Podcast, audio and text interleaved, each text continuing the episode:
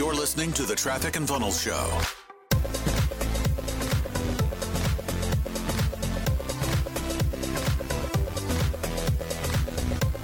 What's going on, folks? This is Alan, producer of the TNF Show. In this episode, Taylor digs into sales, culture, and compensation.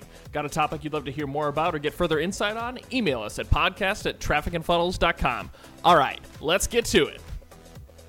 Let's segment sales management, sales teams down to three things culture, compensation, and onboarding. Uh, culture is the energy, it's the vibe. Was anybody, who, you were in the sales meeting this morning, Josh, you were in the sales meeting this morning. What did you notice about the culture? exciting. Okay. Yeah, it was like uh, there was like momentum, like like between the people. There was like connection, momentum between individuals. Our culture is lethal. Like it is, it is. Uh, there's nothing like it in the world. Maybe you, like Cardone. Cardone's got the simil- a similar culture. Um, I don't think anybody else has the same. You could tell if someone didn't fit that they would not feel comfortable working for you. They wouldn't. They would want to leave. So culture is like, what's the unspoken expectation? You mean from the team or? Yeah. What's the unspoken expectation in the team? Like you come into the team, the culture has a way of telling you what what you should do and how you should behave and how you should talk and how you should work and it's the un, it's the invisible but very obvious energy of the team. I think our culture we had an overhaul about 2 months ago because it got a little bit stale and a little bit too like numbers driven. So like you noticed this morning, like the priority and the focus was on a lot of people's process. Have fun, disconnect from the process, and do four deals. It's like as a as a side, you know. What it was six months ago was like do four deals or leave. You know, it was like all numbers. And our culture got healthier when we started focusing on just the energy, the excitement level. And so you got to build that. Um, the compensation has got to be correct. So we don't, for us, we're no longer the highest paying compensation in the industry because the industry is collectively stupid in terms of like how they build sales teams. It's true.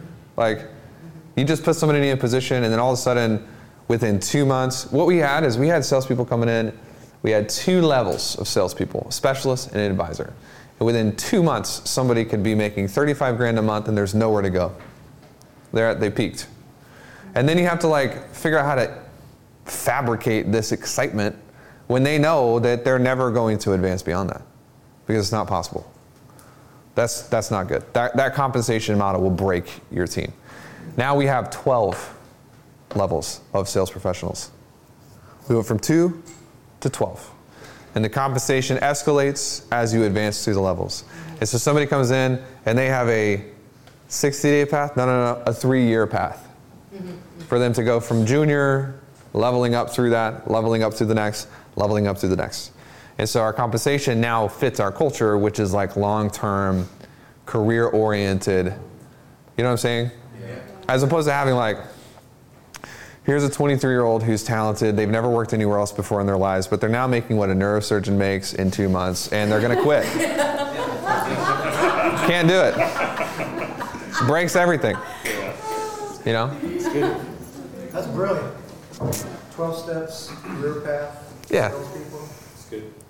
And, and it, take, it's, it takes you uh, six months in quota to advance from one tier to the next, to the next, to the next. So multiply that 12 by 12 ranks. But our bonus structures, rather than just saying like, oh, like back in the day, uh, Peyton, Mike, Mark, Cole hadn't joined the team yet. And we had bonus structures that rewarded revenue with monetary bonuses. Okay? So there was this thing, you had a 50K a day bonus. So if you generated 50K, you got like a $1,200 bonus. Cole started, and then Cole and Peyton rubbed off on each other, and then they started saving all of their deals for one day. Oh, yeah. So we go like Monday, Tuesday, Wednesday, Thursday, no sales, and then Peyton and Cole both do $100,000 both. we do $200,000 in sales in one day, and I'd have to pay their ass bonuses. But they were telling clients not to, they were like pushing them to Friday.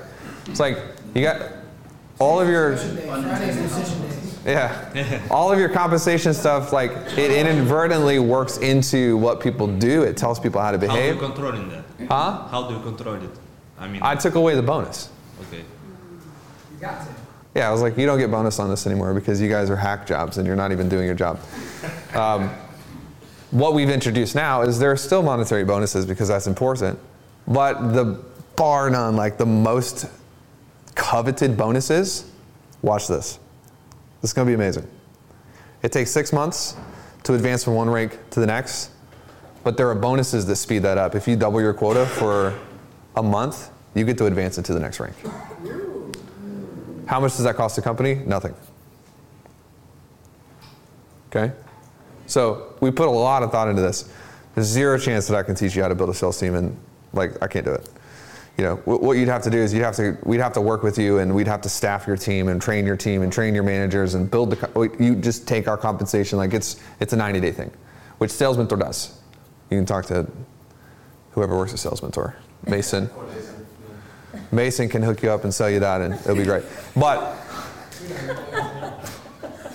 culture, comp, onboarding. The other thing is we have a, a very well articulated and refined onboarding process because at the end of the day, your sales culture is also dictated and determined by how you can bring in new blood. So if you get some really, really good salespeople and they know that you don't have the ability to go print new salespeople, then they've you've got issues.